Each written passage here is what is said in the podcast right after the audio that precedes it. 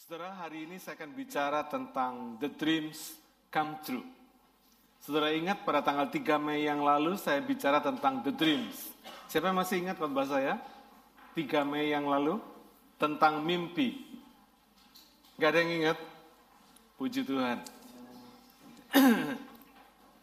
ya, tanggal 3 Mei yang lalu saya bicara tentang the dreams, mimpi-mimpi. Sebagai orang Kristen kita tidak perlu takut punya mimpi-mimpi yang besar. Ya. Karena kita percaya bahwa Allah akan mewujudkannya melalui kedewasaan iman kita. Apabila kita percaya kepada janji-janjinya. Nah hari ini saya khotbah dengan judul The Dreams Come True. Mimpi-mimpi yang menjadi kenyataan. Ya. Bagaimana Allah mewujudkan mimpi-mimpi itu di dalam kehidupan kita. Ya. Yaitu melalui proses iman yang pasti berbeda.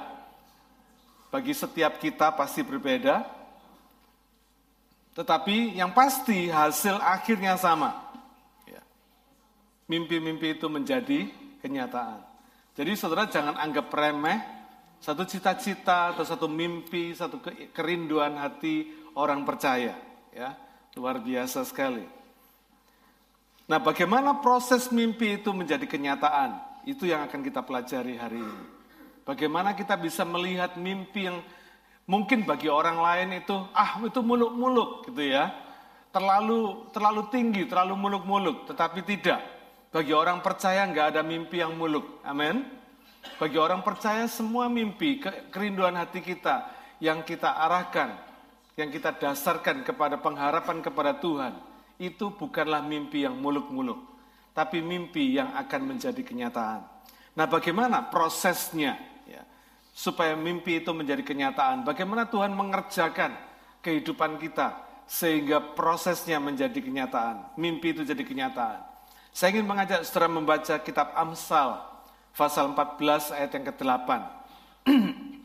kitab Amsal, pasal yang ke-14 ayat yang ke-8. Di, di, uh, di dalam terjemahan baru dikatakan demikian, mengerti jalannya sendiri adalah hikmat orang cerdik. Ya. Tetapi orang bebal ditipu oleh kebodohannya. Saya lebih suka mengambil di dalam terjemahan bahasa Inggris. Ya.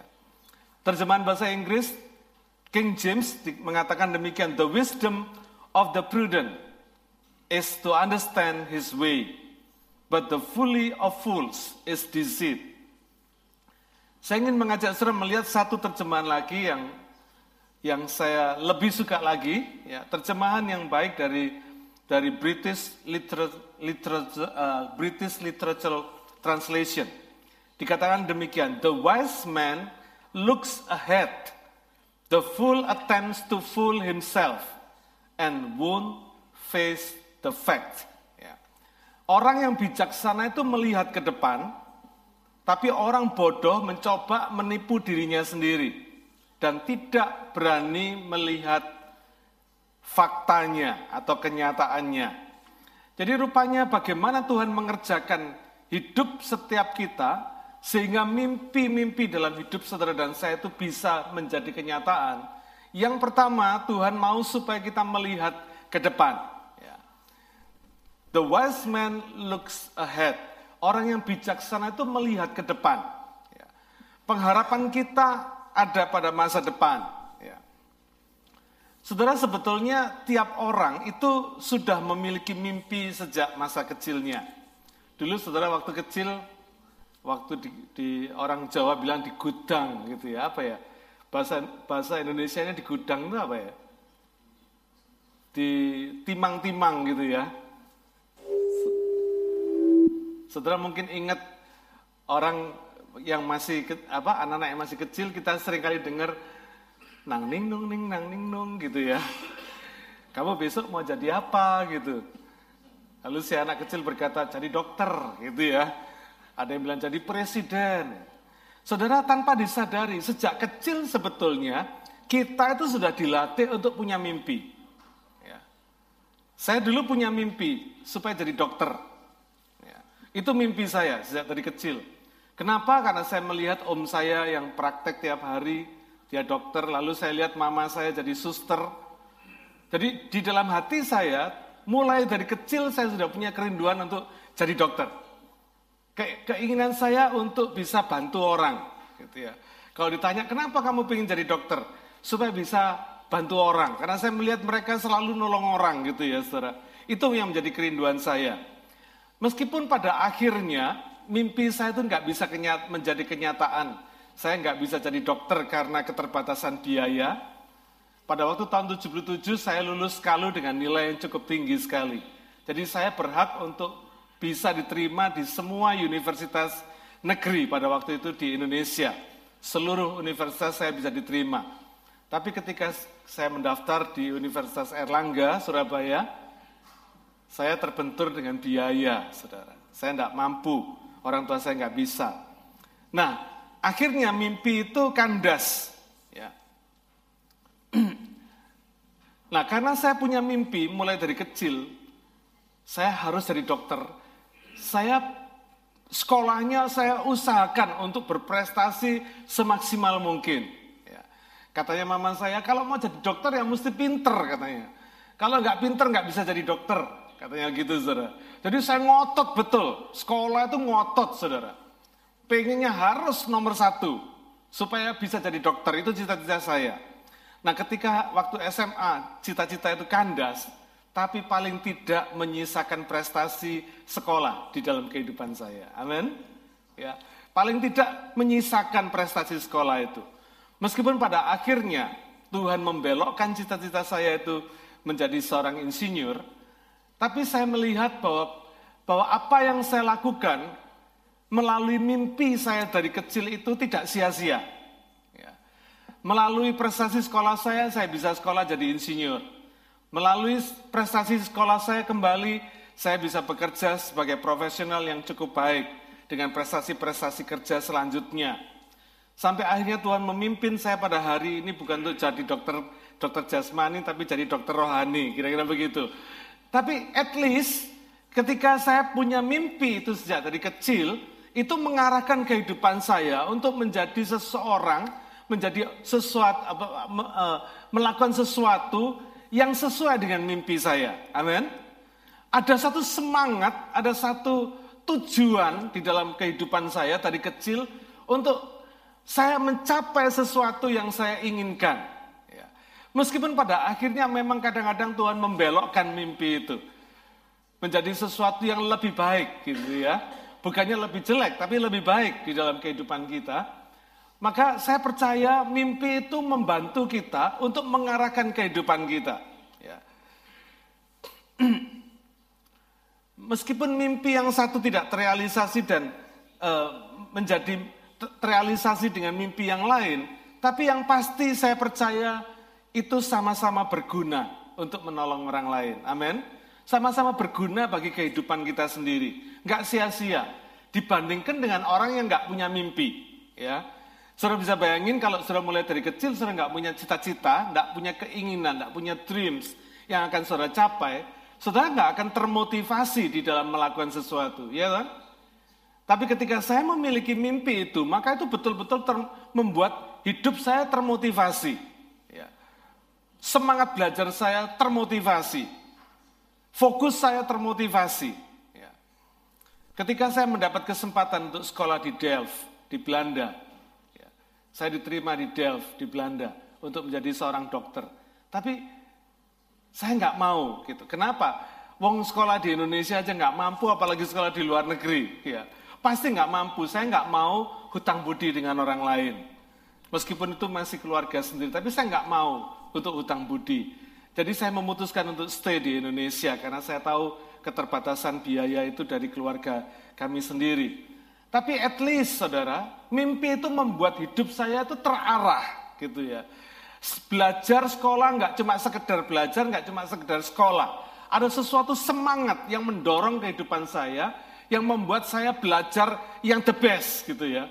Mencapai yang the best gitu. Saya nggak pernah puas jadi nomor dua. Saya harus nomor satu. Itu satu semangat yang drive mendrive kehidupan saya, memberikan kepada saya satu karakter di dalam belajar. Ya. Nah, sering kali saudara yang menghalangi mimpi, eh, yang menghalangi seseorang untuk memiliki mimpi yang besar, itu biasanya adalah kegagalan. Ya, kegagalan di masa lalunya. Ketika kita gagal di dalam salah satu mimpi kita di masa lalu kita, kita berkata, ah ya percumalah, mau saya punya mimpi juga nggak terrealisasi, nggak terjadi, ya. Bisa, orang itu seperti itu, dan itu kebanyakan seperti itu, saudara. Ya. Sekali lagi, itu di dalam melihat paradigma, apa, tergantung kepada paradigma kita, di dalam melihat mimpi itu sendiri. Ya. Kegagalan mimpi di masa yang lalu itu seharusnya tidak menghalangi kita untuk punya mimpi di masa depan. Siapa yang setuju? Praise God. Ya. Kenapa? Apa alasannya? Ya. Kenapa kegagalan mimpi di masa yang lalu itu tidak perlu menghalangi mimpi kita atau tidak perlu membuat kita takut punya mimpi di masa depan kita? Kenapa begitu? Karena masa lalu dan masa depan itu 180 derajat berbeda, saudara. Amin. Masa lalu itu sama masa depan itu sangat jauh bedanya. Ya. Berbeda sama sekali. Dua hal yang betul-betul berbeda. ya. Karena itu kegagalan masa lalu bukan berarti menjamin kegagalan di masa depan.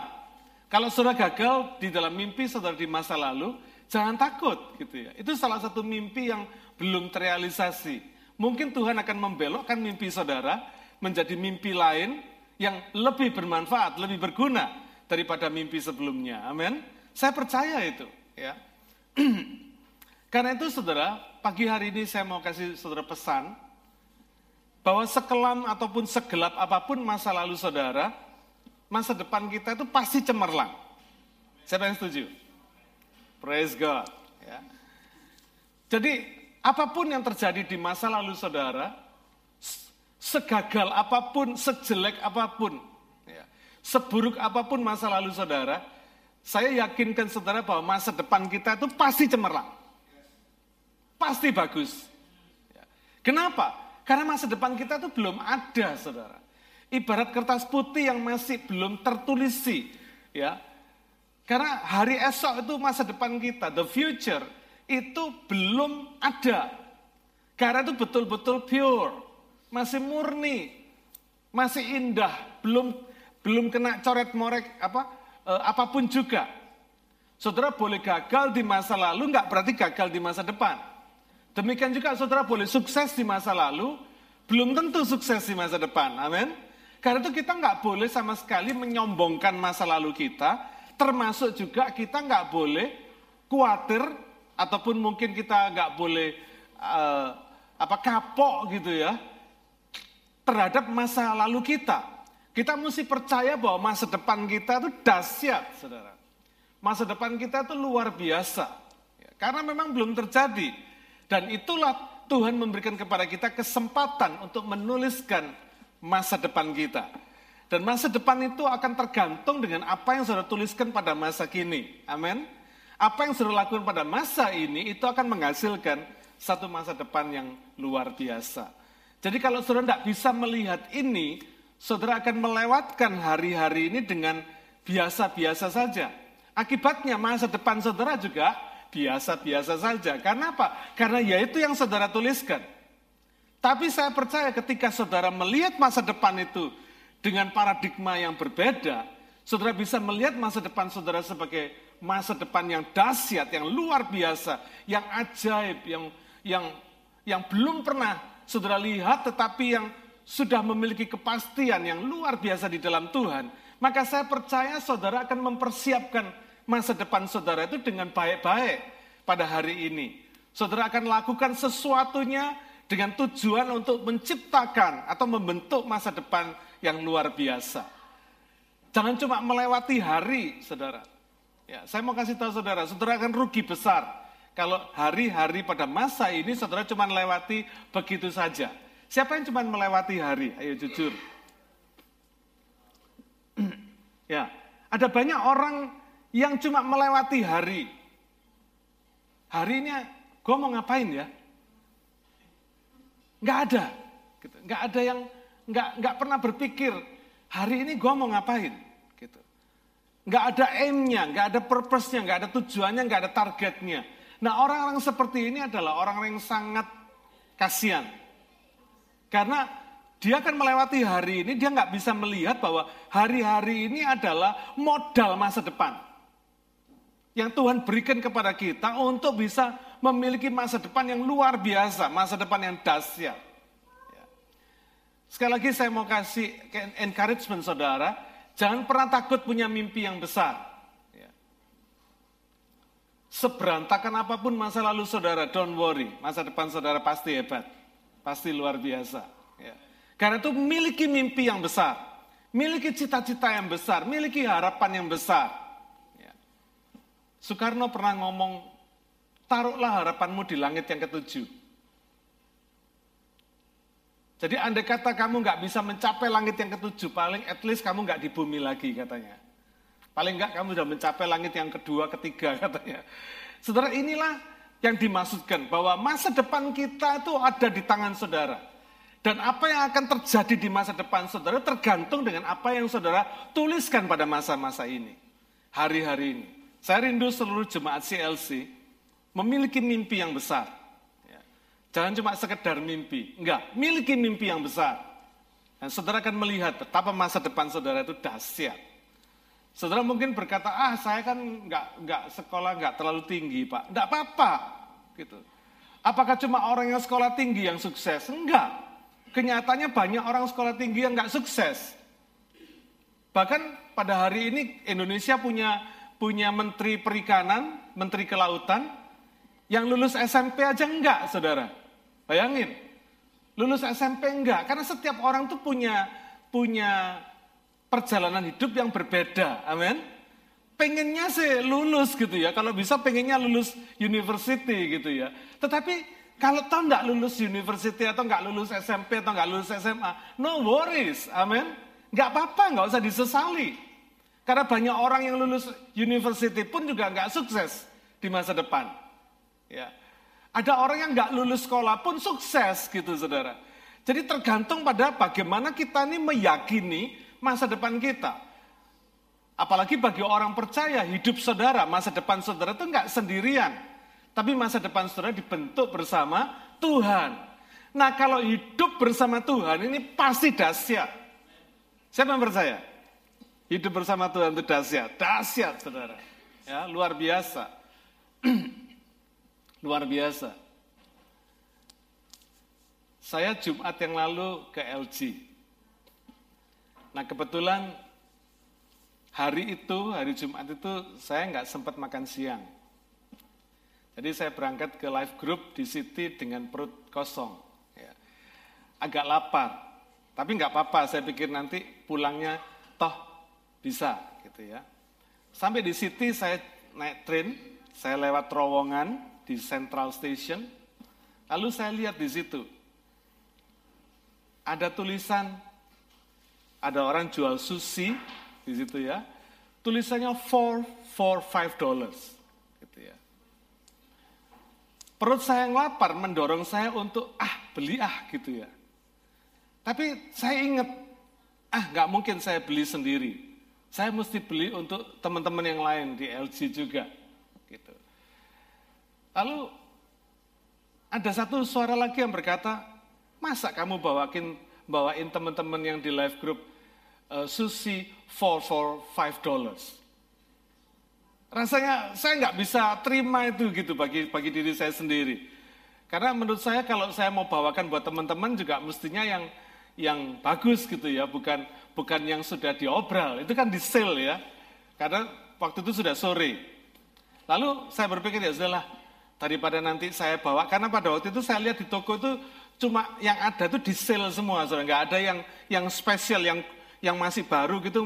Rupanya si toko itu nggak bikin yang baru lagi yang ada cuma sale. Jadi saya nggak mau bawakan barang yang sale ke live group, ke LG, nggak mau saya. Saya maunya kalau mau kasih orang, bawakan orang ya mesti yang terbaik gitu ya. Lalu saya berkata ya sudah kalau gitu saya nggak jadi beli, saya menahan puasa saya. Saya pikir ya nanti aja pulangnya deh gitu ya, pulangnya. Kalau pulangnya kan bebas gitu, saya bisa beli sendiri, biar beli sale pun tidak apa-apa gitu. Saya berpikir gitu. Nah karena pulangnya, begitu saya pulang lewat di tempat yang sama, dengan harapan yang besar untuk beli 4, 4, 5 dollars tadi itu saudara, Sampai di situ tutup. Ya. Tapi namanya manusia sudah kadang kepingin. Ya. Dia dalam hati itu kepingin. Jadi karena melihat, lihat sudah, lihat barangnya kepingin. Jadi kepingin susi gitu saudara. Pulang tanpa susi. Bukan cik susi, bukan.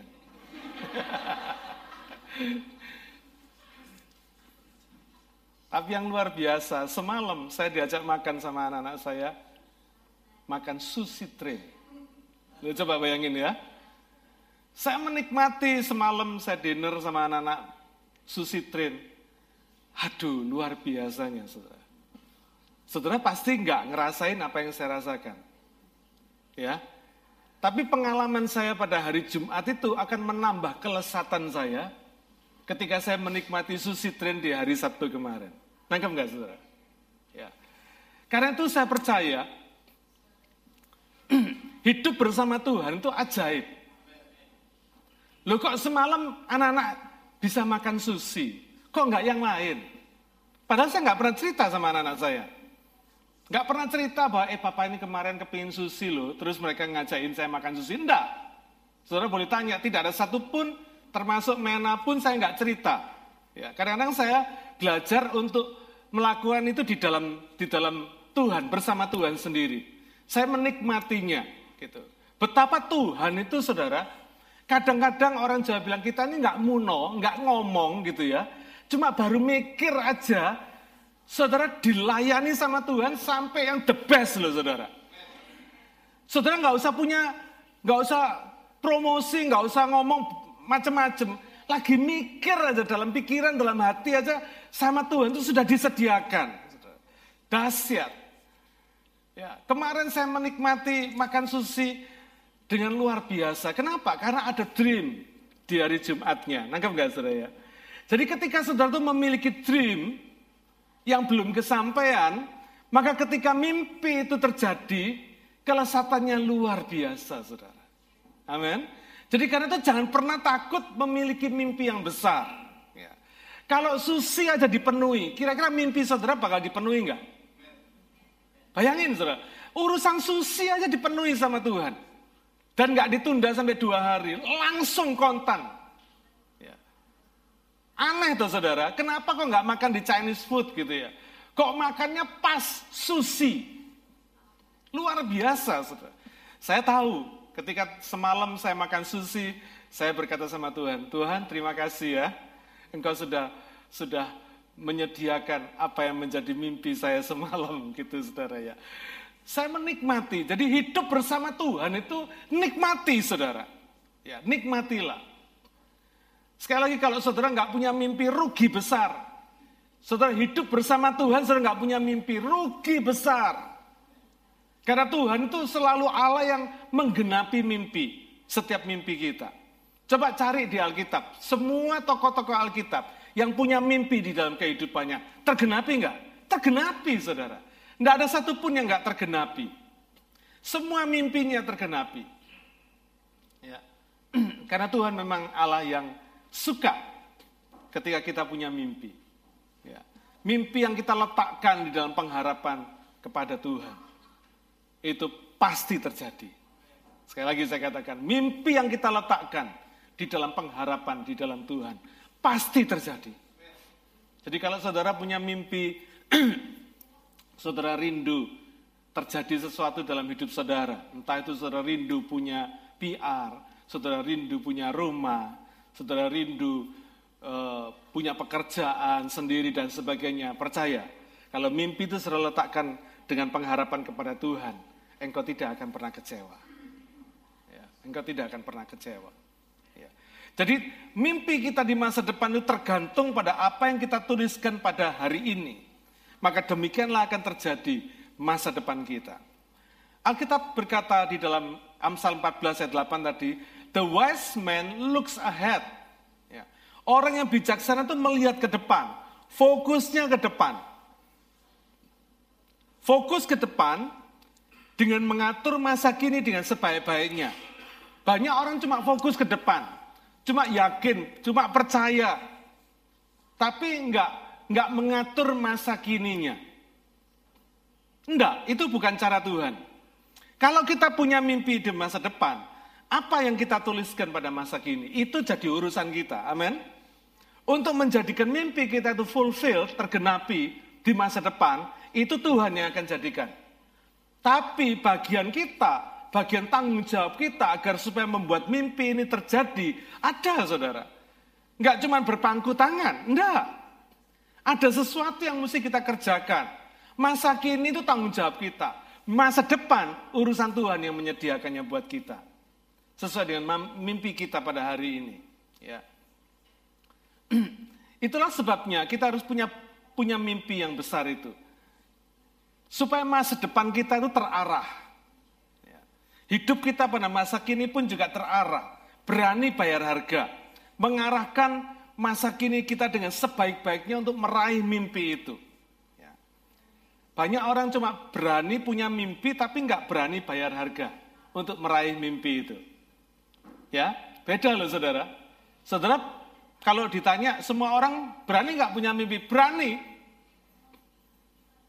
Biar mimpinya semulu apa pun, setinggi apa pun, pokoknya berani. Tapi suruh bayar, bayar harga untuk mimpi itu. Berani nggak? Belum tentu loh saudara. Belum tentu. Ya. Semua orang cita-citanya waktu saya masuk kuliah 150 orang pada waktu itu satu listing saya. Kalau sudah tanya setiap mahasiswa pada waktu itu masuk kuliah di teknik sipil, cita-citanya ya jadi insinyur. Tapi ketika saya lulus, cuma berapa yang jadi insinyur? Enggak lebih dari 30. Lah yang 120 ke mana? 150 orang kepingin jadi insinyur. Itu cita-cita, itu mimpi. Tapi ke mana mereka yang 120? Kenapa yang jadi insinyur cuma 30? Karena yang 120 nggak berani bayar harga, saudara. Saya yakin kalau orang itu bisa masuk universitas, dia mampu untuk menyelesaikan studinya, amin.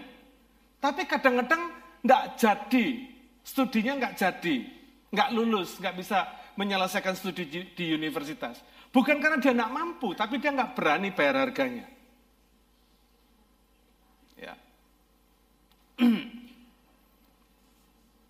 Tanpa membayar harga di masa kini, tidak akan ada mimpi masa depan yang bisa diraih. Tidak ada mimpi sekecil apa pun yang bisa jadi kenyataan. Kalau saudara nggak berani bayar harganya.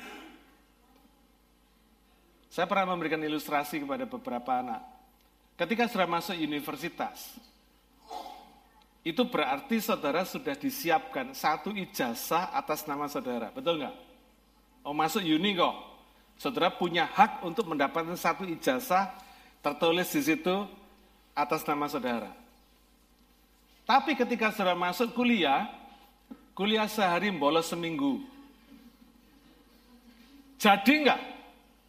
Enggak bakal jadi meskipun kita punya hak untuk menerima sertifikat ijazah atas nama kita, tapi kalau kita nggak berani bayar harganya untuk disiplin, ya nggak bakal bisa, saudara. Amin. Karena itulah saya katakan, bahwa apa yang akan terjadi di masa depan itu dituliskan pada hari ini. Itu yang akan mempengaruhi apa yang terjadi di masa depan. Satu hari seorang pemuda mendaftar untuk masuk di e, menjadi pasukan angkatan laut di bagian Sandy Morse. Ya. Ketika dia datang untuk mendaftar di bagian departemen Sandy Morse ini, dia masuk, wah dia begitu kagum. Dia begitu kagum karena dia mendengar suara Morse ya. Di mana-mana saya mendengar suara. Sibuk sekali keadaan di tempat itu. Karena memang itu tempatnya orang Morse ya. Melakukan Morse sandi-sandi Morse. Di, apalagi dia lihat di situ di tempat tunggunya ada banyak orang yang sedang menunggu. Rupanya mereka sudah mengisi formulir lalu menunggu di interview. Wah dia mulai kecil hatinya tapi dia sebagai seorang pemuda, sebagai seorang anak yang punya cita-cita dari kecilnya untuk masuk di pasukan angkatan laut di bagian Sandy Morse ini, dia tetap apa uh, uh, mengisi formulir pendaftaran. Ya. Lalu dia duduk di situ, nggak lama kemudian dia bangkit berdiri, dia masuk. Wah, orang-orang yang nunggu di situ mulai keging lihat. Ini orangnya robot ini katanya. Baru datang masuk sekarang. Gitu.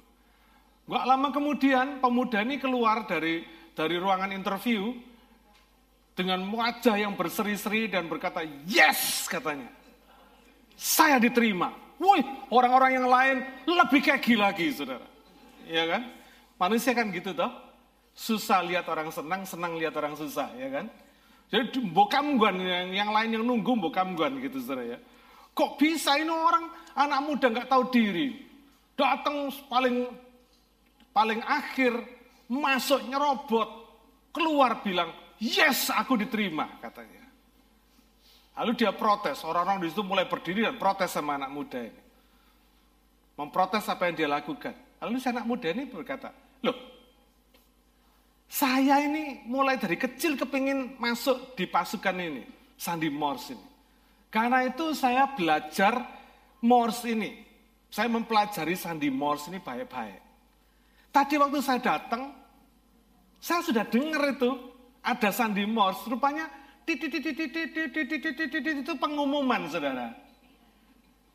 Dalam bahasa Morse yang mengatakan barang siapa yang datang, barang siapa yang mau mendaftar untuk menjadi perwira di dalam Sandi Morse ini, silakan mengisi formulir pendaftaran di loket.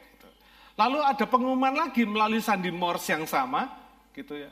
Pengumumannya berkata, barang siapa yang sudah mengisi formulir pendaftaran, harap segera masuk ke ruang interview. Ah, itu yang saya lakukan katanya.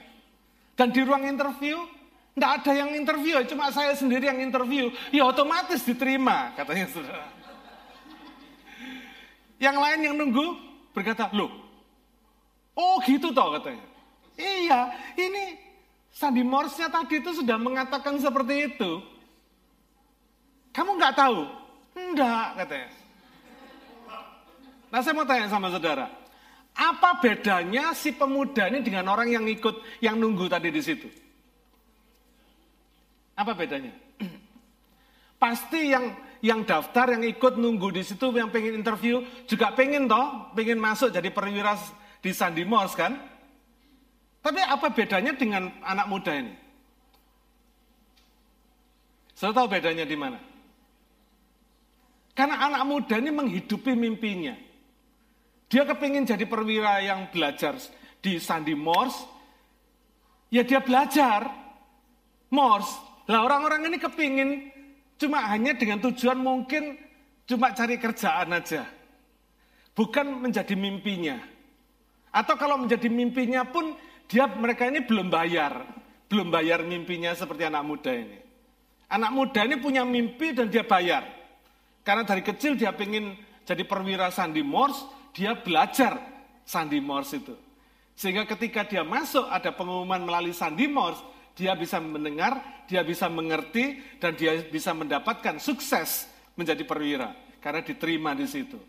Saudara dalam hidup ini kadang-kadang kita ini cuma punya mimpi. Punya cita-cita punya, punya mimpi punya. Tapi suruh bayar mimpinya. Enggak, enggak berani. Kita ini cuma punya mimpi tapi tidak berani menghidupi mimpi itu, saudara. Ya. Ini yang menjadi perbedaan dalam hidup ini. Ini yang membuat perbedaan. Kenapa 24 jam yang sama diberikan oleh Tuhan kepada setiap kita, hasil suksesnya beda. 24 jam yang sama diberikan kepada kita, yang satu berhasil, yang lain nggak berhasil. Ini bedanya. Karena apa? Karena yang berhasil ini, dia menghidupi mimpinya dan berani bayar harga terhadap mimpinya itu. Nah hari ini saudara punya mimpi apa? Pasti mimpi saudara bagus. Tidak ada mimpi jelek, ya kan? Ada di sini yang punya mimpi. Pengen jadi apa? Mimpiku jadi pengemis. Lah, tidak ada. Tidak ada. Saya pasti yakin saudara nggak pernah punya mimpi seperti itu. Mimpinya pasti bagus. Ya kan? Tapi apakah saudara sudah bayar mimpi saudara? Ayo. Apakah saudara sudah menghidupi mimpi saudara? Itu yang menjadi pertanyaan yang mesti saudara jawab sendiri. Karena yang tahu saudara. Amin. Hari ini apa apa apa pun mimpi saudara. Sudah dibayar nggak mimpinya? Sudah dihidupi nggak mimpinya itu? Ya. Itu yang menjadi perbedaan nanti. Terhadap orang-orang yang akan menggenapi mimpinya di masa depan, dengan yang akhirnya cuma hanya sekedar mimpi, tidak jadi kenyataan. Karena apa? Karena nggak dihidupi, karena nggak dibayar. Hari ini apa pun mimpi saudara, hidupi mimpi itu. Bayaran harganya. Saya percaya satu hari saudara akan melihatnya. hari Sabtu kemarin saya mulai Bible study saya dengan topik homiletika. Ya. Dan saya katakan kepada para pesertanya, siap-siap dipakai Tuhan untuk menjadi pengkhotbah. Karena tidak kebetulan, saudara. Tidak kebetulan, saudara, digerakkan Tuhan untuk ikut. Tidak kebetulan saya menyediakan kesempatan itu. Ya. Ada banyak orang yang minta saya mengajar ini, tapi saya nggak punya waktu. Tapi untuk jemaat CLC saya siapkan. Karena saya rindu. Saya percaya. Di dalam hati saya, saya yakin, saya mampu. Apa? Saya saya percaya bahwa jemaat CLC ini mampu men, menghasilkan pengkhotbah-pengkhotbah kelas dunia. Iya. Pong hari ini aja yang masuk di dalam agenda saya untuk minta saya berkhotbah di luar negeri itu hampir tiap minggu masuk. Minimal satu. Dari India, dari Vietnam, dari Inggris, dari Amerika, dari Eropa. Kalau saya mau nuruti itu, saya sudah jadi pengkhotbah internasional. Betul nggak saudara? Karena itu saya percaya. Lah ya saya aja yang bahasa Inggrisnya masih gratul-gratul gini aja. Tuhan bisa pakai untuk jadi pengkhotbah internasional. Lah apalagi saudara yang Inggrisnya casicus, casicus, lancar sekali. Yakin saya. Saudara pasti bisa dipakai Tuhan lebih daripada saya. Amin. Yakin, saya begitu yakin. Karena itu saya bayar harga. Saudara pikir menyiapkan materi Bible study itu gampang? Oh enggak. Bebannya itu bisa kira-kira 10 kali lipat kalau saya mempersiapkan untuk khotbah. Karena itu saudara perlu menghargai betul-betul Bible study yang saya siapkan untuk hari Sabtu. Kalau saudara nggak bisa menghargai, saudara nggak mau ikut, rugi sendiri. Karena yang saya berikan itu materinya itu S2. Bukan cuma sekedar sarjana teologi. Tapi materi S2 yang saya ringkas, saya compact untuk saya berikan kepada saudara yang terbaik. Jadi kalau saudara tidak mau memanfaatkan apa yang saya berikan pada hari Sabtu, rugi sendiri. Saudara nggak akan pernah maju. Dari dulu sampai sekarang ya tetap tak berubah karena Tuhan Yesus tak berubah. Padahal kesempatan berubah sudah diberikan. Dari jemaat biasa bisa jadi pemimpin. Dari pemimpin bisa jadi pengkhotbah. Saudara mungkin hari ini ketawa karena saudara tidak pernah berpikir bahwa saudara bakal dipakai Tuhan menjadi pengkhotbah internasional. Saya mau kasih tahu saudara, saya pun yang tidak pernah berpikir, betul nggak? Tidak pernah punya pikiran, nggak pernah punya cita-cita. Tapi kalau hari ini saya meng, uh, meng, mau menggenapi undangan-undangan itu, saya sudah bisa jadi pengkhotbah internasional. Karena itu saya mau kasih tahu saudara, apa yang tidak saudara pikir belum tentu di, tidak dipikir sama Tuhan terhadap saudara. Kadang-kadang kita nggak pernah mikir terhadap diri kita sendiri, tapi Tuhan mikirkan kita lebih daripada kita mikir terhadap diri kita sendiri. Amin. Karena itu saya mau encourage saudara. Mungkin sudah berkata, oh enggak pak, saya enggak bakat khotbah. Siapa tahu? Siapa bilang, oh belum pernah dicoba kok. Betul enggak? Kalau saudara sudah pernah nyoba, terus saudara berkata, pak saya enggak bakat khotbah. Ya sudah, karena apa? Sudah pernah nyoba. Saudara belum pernah nyoba masak. Terus saudara bilang, saya enggak bisa masak pak. Enggak bisa. Kenapa? Enggak nyoba.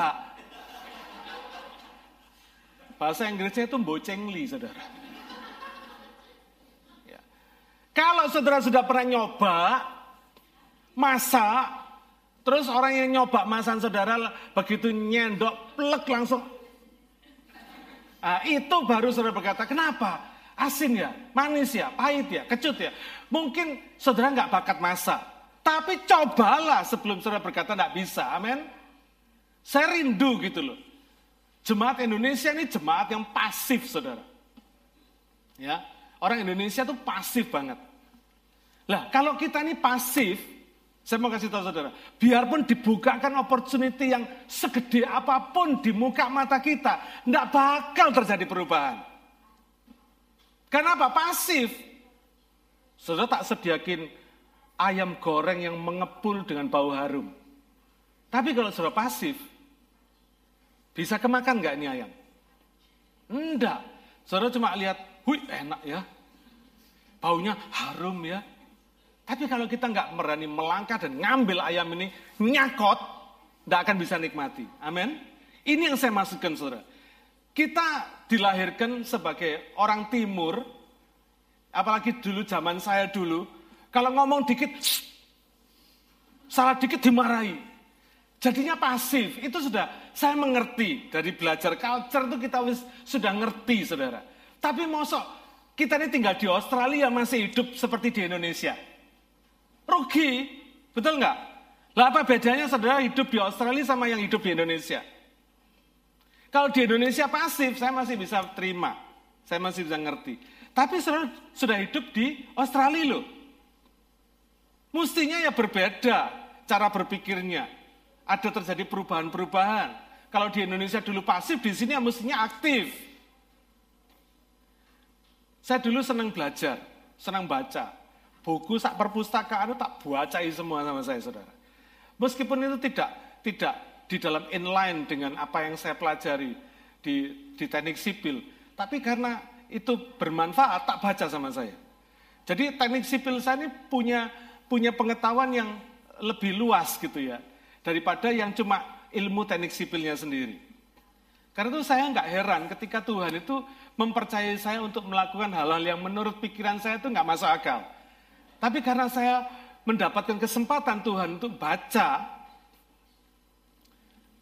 karena dulu waktu saya masih mahasiswa, beli diktat itu kalau sudah lulus, saudara. Jadi mestinya kan kita ini belajar perlu diktat, dipakai buat belajar untuk ujian toh. Saking keterbatasannya biaya, saudara bisa bayangin. Jadi beli diktatnya itu ketika saya sudah lulus baru beli diktat. Kebalik, saudara. Tujuan saya beli diktat bukan untuk belajar, bukan untuk ujian, tetapi untuk menjadi catatan saya. Gitu. Kebalik. Maka karena itu saya mau rindu supaya saudara ngerti prinsip ini.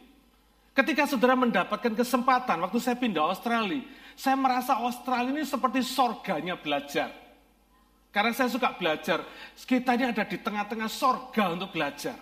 Tapi berapa banyak kita belajar? Tidak banyak. Berapa banyak sudah baca buku dalam satu tahun? Tidak banyak toh? Saya kalau speed reading, satu buku itu bisa dalam waktu satu hari selesai. Kenapa? Saya bisa speed reading, baca buku dengan cepat sekali. Karena itu saya rindu saudara mengerti bahwa saudara yang hidup di Australia ini mendapat fasilitas yang berbeda oleh Tuhan. Amin. Yang berbeda tidak sama seperti orang Indonesia. Karena itu kalau saudara di sini pasif, seperti saudara waktu kita hidup di Indonesia, rugi sendiri toh. Saya encourage saudara untuk nggak pasif. Amin. Belajar, apa yang di, direncanakan, apa yang sudah disiapkan oleh gereja ini nikmati, saudara. Wong nggak bayar loh, saudara nggak tak tarik biaya untuk ikut Bible study saya. Dan itu yang the best yang bisa saya berikan kepada saudara. I promise that. Saya selalu mengupdate bahan Bible study saya. Jadi kalau saudara pernah ikut, mungkin saudara berkata, oh Pak Agus, homiletikanya. Kan saya pernah ikut dulu. Pernah ikut dulu, sudah bisa enggak? Itu pertanyaannya. Dan andai kata sudah sudah pernah ikut dulu, kalau sudah ikut hari ini pasti beda. Kenapa? Karena pelajarannya tak update terus sama saya. Saya baca buku, apa yang saya dapatkan tak update, tak masukkan lagi. Jadi ilmu saya terus bertambah, demikian juga yang saya berikan kepada jemaat is the best. Karena itu saya encourage saudara untuk ikut. Jangan males. Males itu yang membuat perbedaan. Saya rindu betul saudara mendapatkan yang terbaik. Ya. Yang pertama, fokus ke masa depan. Mulai punya mimpi dan hidupi mimpi itu. Bayaran harganya. Nanti setelah lihat, saudara akan berkata, wow, ternyata saya bisa ya. Ternyata Tuhan mau pakai saya ya. Saudara nggak pernah berpikir, untuk Tuhan bisa pakai seseorang, itu tidak tergantung latar belakang sekolahnya, tidak tergantung saudara. Ya. Tapi tergantung bagaimana saudara mempercayai Tuhan yang akan pakai saudara. Mungkin saudara berkata, Pak saya kan sudah sudah tua, sudah usur, sudah ada umur. Siapa bilang? Abraham dipakai Tuhan waktu umur berapa? 90 tahun. Saudara sudah umur 90 belum? Belum, Pak? Nah, berarti Tuhan masih bisa pakai saudara lebih daripada Tuhan pakai Abraham. Amin.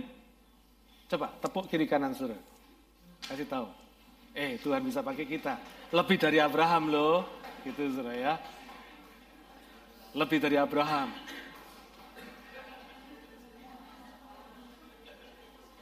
Terus tepuk lagi saudara. Jangan males. Nah, tepuk lagi coba. Kasih tahu. Jangan males. Males itu yang membuat perbedaan saudara. ya. Yang pertama, fokus sama masa depan. Yang kedua, hadapi kenyataan. Ya. Alkitab berkata, the fool attempts to fool himself and won't face the facts. Saudara, manusia itu suka apa? Menipu diri sendiri. Nipu orang lain tidak berani nipu diri sendiri. Itu manusia. Ya. Saudara, nipu orang lain kan ada risikonya, ya toh? Paling jelek risikonya masuk penjara. Karena itu orang tuh nipu orang lain nggak berani biasanya. Mikir, ngitung, berulang-ulang. Tapi nipu diri sendiri berani. Apa buktinya? Kita yang terlalu banyak excuse. Alasannya segudang. Kenapa nggak datang Bible study? Repot, Pak.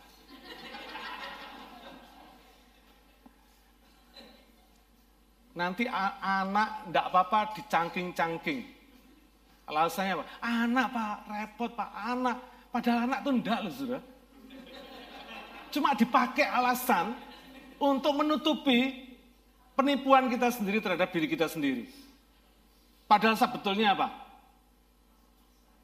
Lima huruf, apa? Iya, udah pinter sudah bisa jawab sendiri.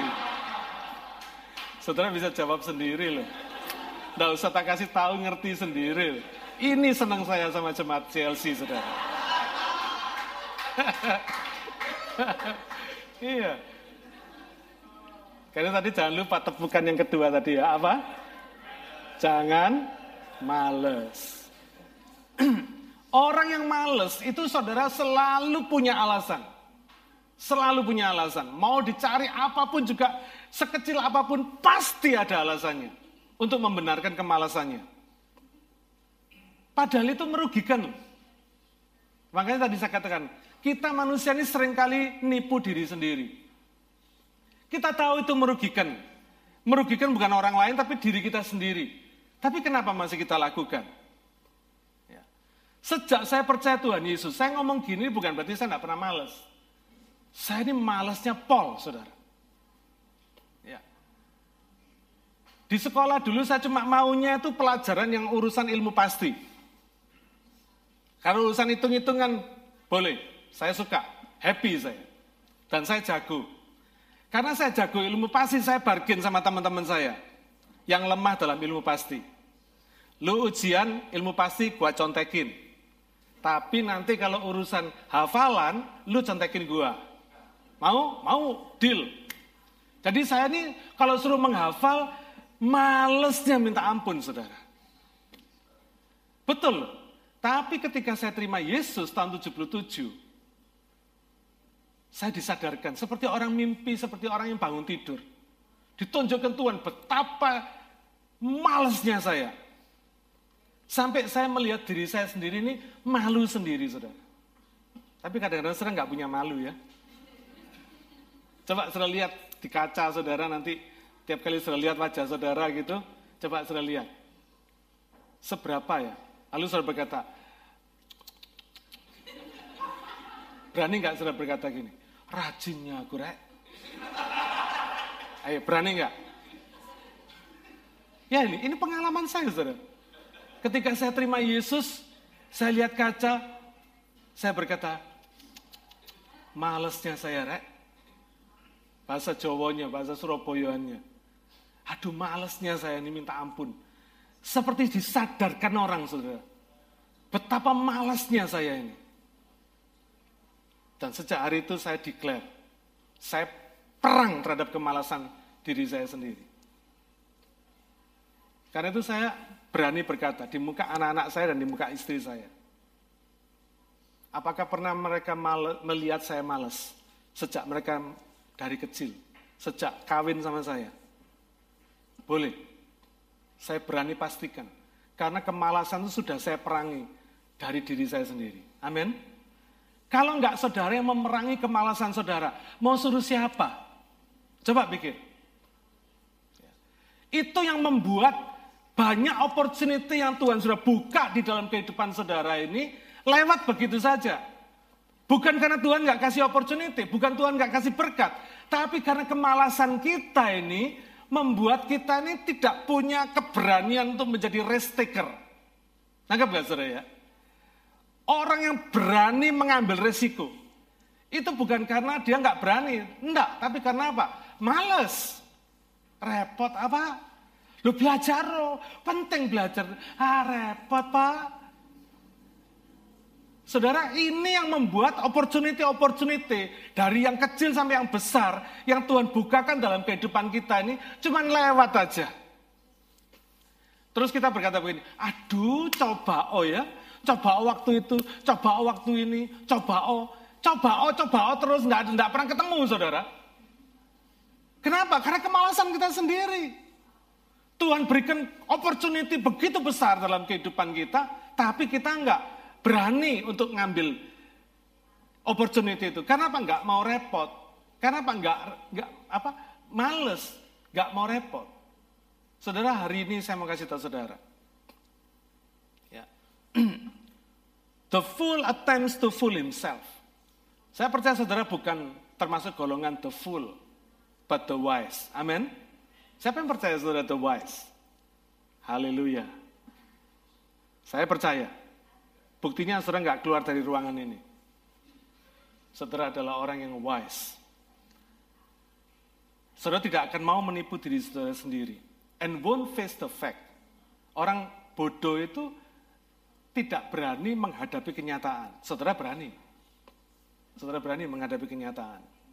Nah, reaksi yang sering kali diberikan ketika seorang menghadapi masalah adalah yang pertama dia tipu dirinya sendiri. Tadi saya ngomong. Dia pura-pura seolah nggak ada masalah. Dia pikir malas itu biasa. Manusia pak, darah dan daging. Jadi malas itu biasa. Oh enggak. Siapa yang bilang malas itu biasa? Enggak biasa. Coba tunjukkan saya, adakah binatang yang malas?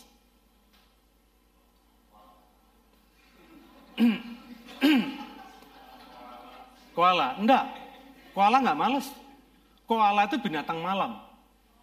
Jadi waktu sudah tidur dia melek. Dia kerja, dia cari makan.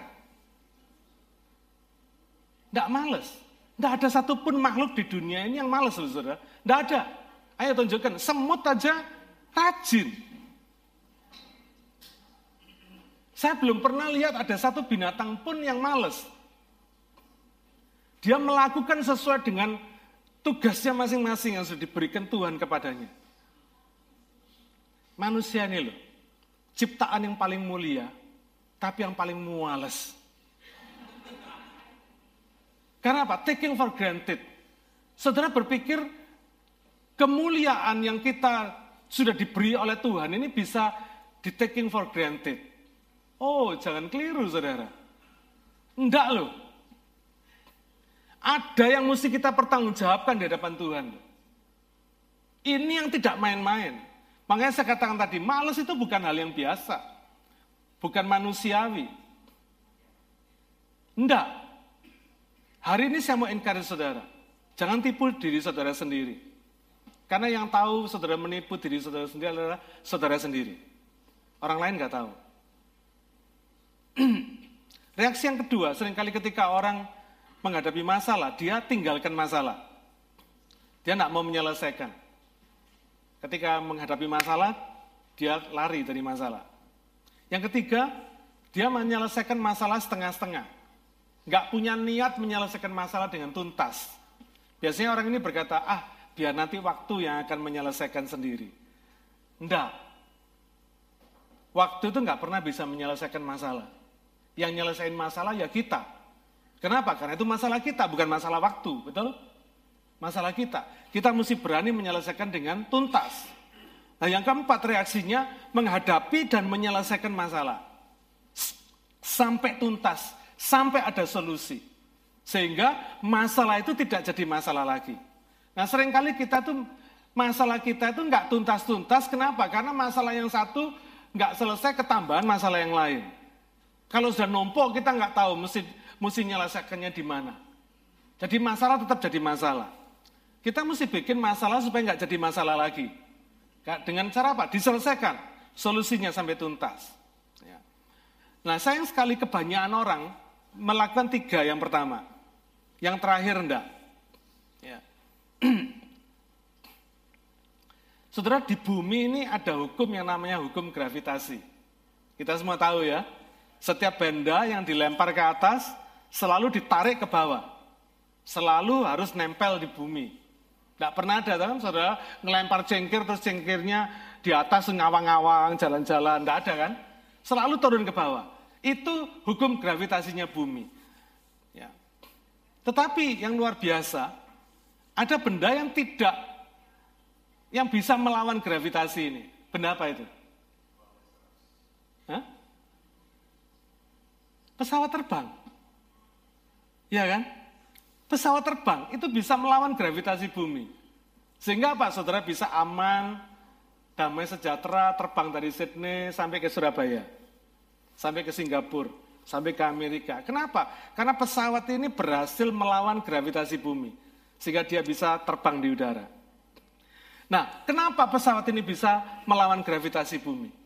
Karena pesawat ini memiliki mesin jet, atau kalau dulu mesin baling-baling, yang punya vektor arah ke depan, bukan arah ke belakang. Arah ke depan. Tadi fokus kita sudah ke depan, sudah betul. Karena arah vektornya ke depan. Arah gayanya ke depan. Nah ketika mesin jet atau mesin baling-baling tadi mendorong atau memproduksi gaya dengan arah ke depan tadi itu, maju ke depan, maka si pilot ini yang di dalam pesawat cuma tinggal apa? Tinggal bikin kendali dari pesawat itu cuma diturunkan gini aja, saudara.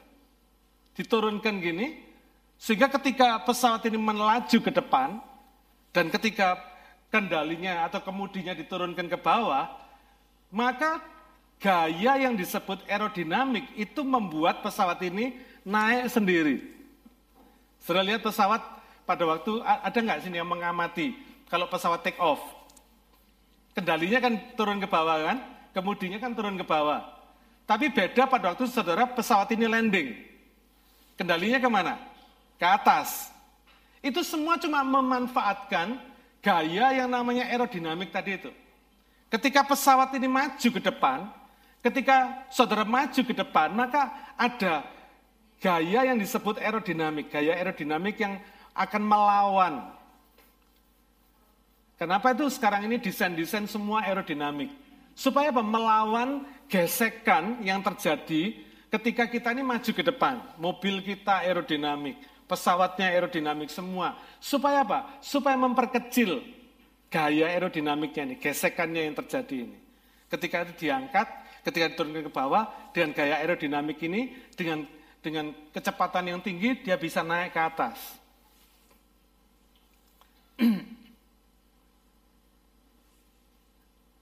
Ketika saudara punya mimpi, jangan heran kalau selalu ada gaya gravitasi tadi itu. Menarik mimpi saudara ke bawah. Itu selalu ada. Berupa masalah-masalah, berupa kesulitan-kesulitan, berupa rintangan-rintangan. Mungkin orang ini akan berkata, ah mimpimu muluk-muluk. Nggak bakal terjadi nggak? Rupamu yang punya mimpi begitu. Rupamu yang ingin jadi presiden gitu saudara ya. Kita di, sekitar kita ini orang-orang selalu akan mendiscourage kita. Membuat kita ini nggak yakin sama diri kita sendiri. Dan membuat kita ini nggak yakin sama mimpi kita sendiri. Jangan tertipu. Orang lain tidak akan pernah bisa menentukan kehidupan kita sendiri. Yang bisa menentukan kehidupan kita sendiri cuma Tuhan sama diri kita sendiri. Orang lain biar berkomentar apa pun, dia tidak akan berdaya untuk mengatur kehidupan kita. Jadi biarpun mereka tidak yakin sama kita, kalau kita yakin sama diri kita sendiri, kita bisa jadi loh saudara. Ya. Jadi Ketika kita menghadapi rintangan, menghadapi halangan tadi, menghadapi kesulitan-kesulitan, kesulitan itu bisa dari luar, tadi itu ya, komentar orang, atau halangan-halangan yang ada, itu dari luar. Tapi ada juga faktor dari dalam, diri kita sendiri. Antara lain tadi kegagalan kita ketika kita menghadapi masa lalu kita, itu dari dalam, kita kapok, gitu ya tidak yakin sama diri kita sendiri. Itu diri kita sendiri. Itu itu kesalahan kita sendiri. Karena itu harus ada mesin jet rohani yang di dalam kehidupan kita yang mendorong kita ini ke depan. Siapa itu? Tuhan. Tuhan dan firmannya. Itu yang akan mendorong kita ini ke depan.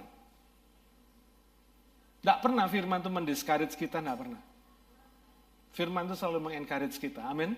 Tuhan itu selalu mendorong kita untuk maju ke depan. Kita mau enggak? Jadi saudara sebagai pilot yang mengendalikan pesawat kehidupan saudara, saudara tinggal memanfaatkan gaya aerodinamik rohani tadi itu. Supaya saudara naik tinggi. Ketika Tuhan mendorong saudara, saudara naik tinggi. Mazmur 103 ayat yang kelima mengatakan, dia yang memuaskan hasratmu dengan kebaikan, sehingga masa mudamu menjadi baru seperti apa? Pada burung Raja Wali. Saudara, burung Raja Wali ini satu-satunya burung yang mampu memanfaatkan gaya aerodinamis ini. Sehingga burung Raja Wali atau saudara mungkin nggak pernah lihat Raja Wali, lihatlah elang lah kira-kira begitu ya. Raja Wali ini elang yang besar, kira-kira begitu. Burung elang. Siapa yang pernah belum lihat burung, burung elang? Ya, yang yang melayang gini. Burung elang itu enggak pernah kepek kepek kepek kepek kepek gitu enggak, enggak pernah. Enggak pernah, saudara. Lihat, burung elang itu kan selalu melayang-layang. Pernah lihat saudara burung elang? Enggak ada ya? Belum pernah lihat? Pernah ya? Dia melayang. Saya belum pernah lihat burung elang itu kepek kepek kepek kepek kayak burung emprit itu, enggak ada. Enggak lihat saya. Selalu kelihatan burung elang itu di atas dan melayang luar biasa gini. Kenapa? Karena dia mampu memanfaatkan aerodinamik ini, force tadi itu, gaya aerodinamik. Jadi burung elang ini tidak takut badai. Angin makin kencang, dia akan makin melayang di atas. Kenapa? Karena begitu dia diterpa angin, dia cuma tinggal bentangan sayapnya, agak ditekuk dikit begini, naik dia di atas. Nah kita ini diumpamakan, Alkitab mengatakan kita ini seperti ibaratnya itu kayak burung Raja Wali ini. Bukan burung emprit, bukan. Burung Raja Wali. Kasih tahu kiri kanan saudara. Eh, lu burung Raja Wali. Kita ini Raja Wali. Jadi kita ini bukan kepek, kepek, kepek, kepek, kepek, gini bukan saudara. Bentangkan sayap. Ketika Tuhan mendorong kita, kita tinggal bentangkan sayap. Kita naik ke atas. Ya. Hadapi segala kenyataan. Hadapi kesulitan-kesulitan yang ada. Hadapi fakta-fakta dalam kehidupan yang ada. Ya. Ada masalah? Ada. Jangan berkata tidak ada masalah. Ada. Orang hidup, orang Kristen, orang percaya punya masalah. Punya.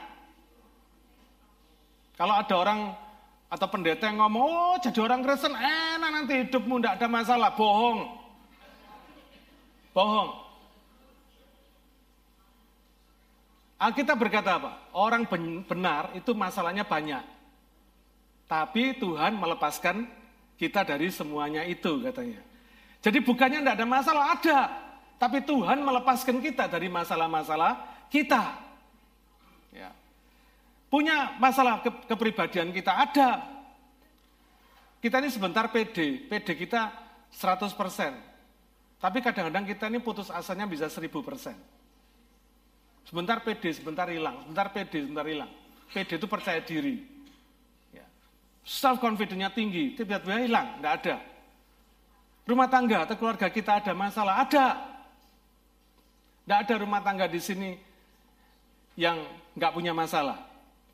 Ada, pasti punya masalah. Cita-citanya waktu kawin dulu, kayak di sorga gitu ya. Tidak pernah tahu saudara dulu kawin berkata, lu gua bikin kayak neraka, kan ada. Tidak ada orang yang kawin. Saudara punya cita-cita, bayangannya, kayalannya kayak sorga. Tapi kenyataannya kadang-kadang dalam rumah tangga bisa kayak neraka. Itu ada. Jadi kita tidak bisa menipu diri kita sendiri.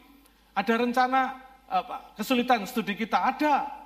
Rencana bisa lulus tiga tahun, ternyata lima tahun masih belum lulus-lulus. Ada. Ya.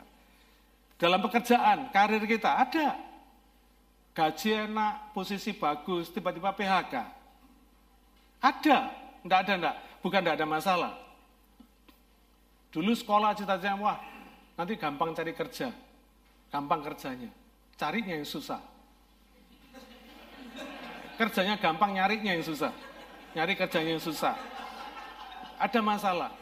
Dalam pelayanan, ada masalah enggak? Ada. Ada. Dulu saya berpikir, wah kalau melayani sama-sama orang yang cinta Tuhan, seiman, wah luar biasa. Ternyata enggak. Kadang-kadang yang seiman yang nusuk kita dari belakang. Ada. Siapa yang bilang enggak ada dalam dalam pelayanan? Ada masalah.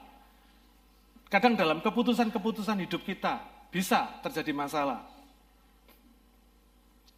Mimpi, cita-cita, harapan kita bisa ada masalah. Jadi hadapi kenyataan hidup ini apa adanya. Tanpa harus kehilangan mimpi kita. Halangan masalah tidak harus menghilangkan mimpi kita. Mimpi kita justru masalah-masalah tadi itu kita pakai sebagai gaya aerodinamis. Amin. Kayak Raja Wali tadi, begitu badai datang, dia bentangkan sayapnya, dia naik tinggi. Demikian juga ketika saudara punya mimpi, ketika masalah hidup datang pada saudara, bentangkan sayap saudara. Percaya bahwa Tuhan akan membuat saudara naik tinggi. Badai akan membuat saudara naik tinggi. Ya. Bangun kembali setiap kali kita jatuh. Manfaatkan setiap masalah yang ada dalam hidup saudara sebagai batu lompatan, bukan batu sandungan. Hiduplah bersama Tuhan. Miliki mimpi itu. Dan mimpi saudara akan jadi kenyataan. Bersama Tuhan. Saudara nggak sendirian. Amin. Yakinkan sore hari ini. Saudara punya mimpi. Dan mimpi itu bukan mimpi yang kecil. Mimpi yang besar. Mimpi untuk diri saudara sendiri. Mimpi untuk keluarga saudara. Mimpi untuk anak-anak saudara. Mimpi mungkin untuk orang lain juga tapi percayalah, bersama Tuhan, engkau dapat melakukan perkara yang besar. Mari kita tundukkan kepala.